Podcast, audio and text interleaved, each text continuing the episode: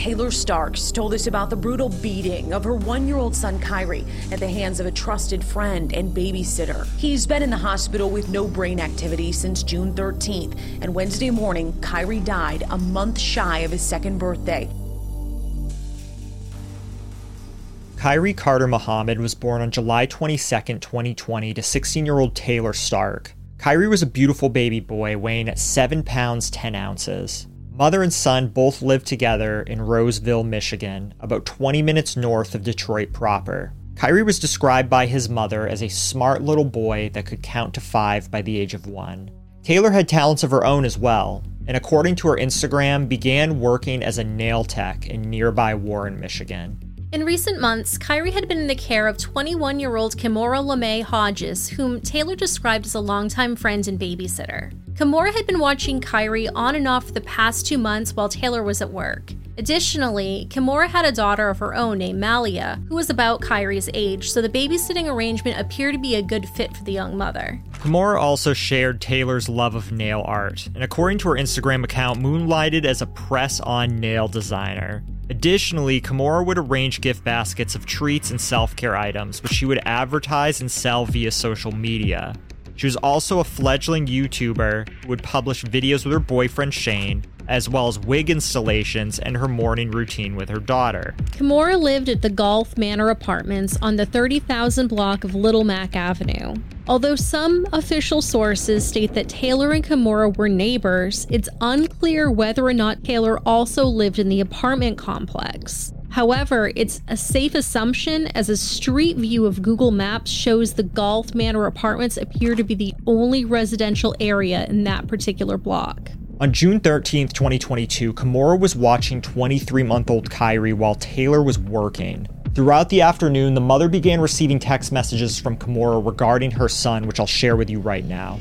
Taylor, I'm sorry, but this might be my last time watching Kyrie. I put them for a nap because they both was crying when we came from outside, and I also went to sleep.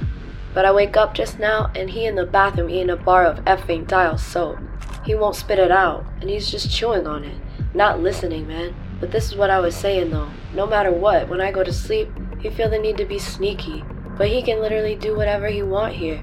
I don't know what's going on, but I can't keep up with this behavior because normally children listen to me, and I don't want to be responsible when he do stuff while I'm asleep because now it's like I can't even take a nap while he here because he getting into more stuff now. Taylor responded with a text message that we will put on screen for you right now, saying that Kyrie's going to be turning two next month, blaming this on the terrible two, saying that Kimora should be stern with him when he acts like that, but that she didn't think he was trying to be sneaky and that he's just a toddler and ultimately closed it with that if Kimora's having too much trouble with Kyrie, then maybe she should find somebody else to watch him because she didn't want Kyrie to be a burden on Kimora.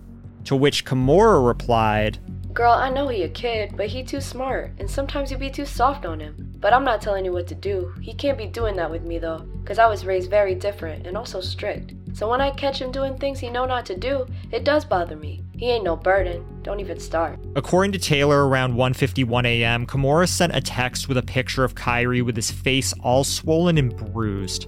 Kimora claimed it was an allergic reaction to the little boy ingesting soap. Believing her friend, Taylor rushed to Kimora's apartment, arriving at 2:05 a.m., where she called 911. Kyrie was laying on the floor having multiple seizures, and soon, medics brought mother and son to the emergency room of Ascension St. John Hospital in Detroit. When they arrived, Taylor quickly learned from the doctors that this wasn't a simple allergic reaction from ingesting soap. Kyrie was suffering from severe blunt force trauma to the head and was bleeding from his ears to the point where the little boy had to undergo immediate emergency brain surgery in order to attempt to save his life. And while all of this was going on, Kimora sent the following text message to Taylor.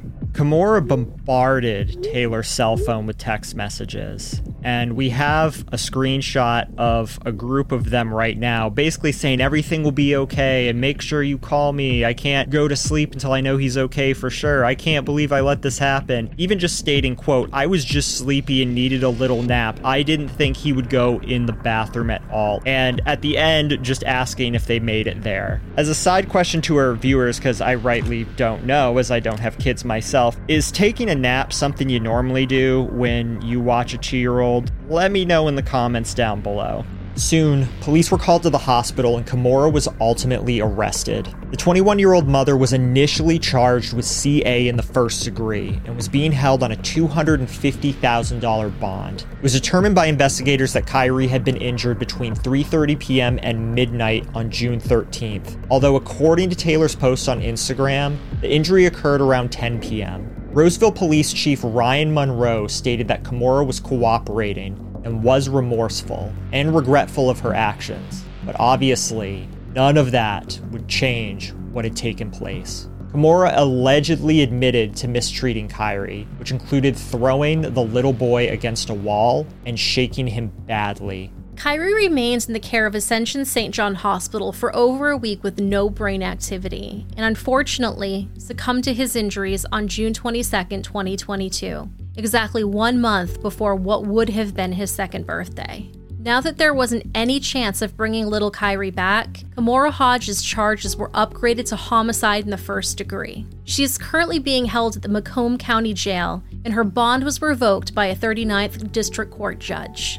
Kimora Hodges was scheduled for a probable cause conference at 8:30 a.m. on June 29, 2022 in front of District Court Judge Kathleen Tocco. She's currently being represented by an attorney by the name of Joan Morgan who has declined to make any comment to the media thus far. Please keep in mind that as Kimora has yet to be found guilty of the crimes she's been charged with, all information is considered alleged for the time being. As with a lot of cases these days, there haven't been many updates or a probable cause affidavit released. But will make sure to keep an eye out for you regarding updates with this case. Taylor and her aunt started a GoFundMe titled Justice for Kyrie that helped cover his funeral expenses. As of the date of this recording, the fundraiser has raised over $77,000. The initial goal was only set at $17,500. Now, if you're interested in donating, we'll make sure to have Kyrie's GoFundMe linked for you in the show notes. Visitation of Kyrie Muhammad was held at the Hutchinson Funeral Home in Detroit on July 7th, followed by a service at New Greater Zion Hill on July 12th. Taylor was crushed by the loss of her only son, stating, quote, I'm only 18. I don't have a mom or a dad. It's just me and my baby. I'm hurt. I'm so hurt. She did this to me. I would never have done this to her and her baby. She went on to state on social media, quote, I feel so betrayed because I would have done anything for this girl and her daughter. She's the same age as my son. She's been watching my son for months, and I know how hard it is to have to deal with a kid. So she could have just told me before she did this to him, but there's no excuse for hurting him like this. I've always been self conscious of who keeps my son just because this was my biggest fear ever and it's coming true. End quote. She closed her post with the following I just hope, Kyrie, that you will be able to forgive me, son. Mommy loves you so much. Huge thank you to our patron Austin who read Kimora's text messages this episode. You can check out her link tree down below. All business inquiries can be directed there as well. We also have a very wonderful group of people going that extra step to support us on Patreon. I will put their names up right now. I want to say welcome to two new patrons, Dawn and Aloria. Shout out to our Levi tier patrons, Levi, Holly, Chaka, Amelia, Laura, Cody, and Elle. There's their lovely pictures right now. Special shout out to our girl, you nasty tier. Dom and Lisa, thank you so much for supporting us and being as nasty as you are. And very, very special shout out to our highest tier Patreon supporter, Melissa. There's her lovely picture right now. If you want to support us on Patreon, patreon.com slash the misery machine, you get access to all of our secret episodes and you may even get a postcard. A haunted one. Patreon.com slash the misery machine. And for those of you who have followed our channel for a long time, I want to give a very special rest in peace to Turkish. We are very grateful to have been able to befriend and babysit such a wonderful, wonderful dog that was completely full of life. I know so many of you love to see him as well when we babysit him and included him in the intros. Please enjoy these last two pictures that we took with Turkish recently. And our hearts go out to Amanda, his mama, who took incredible care of him. Yes, we love you and Turkish very, very much. But until next week, We love you. we love you. Bye. Bye.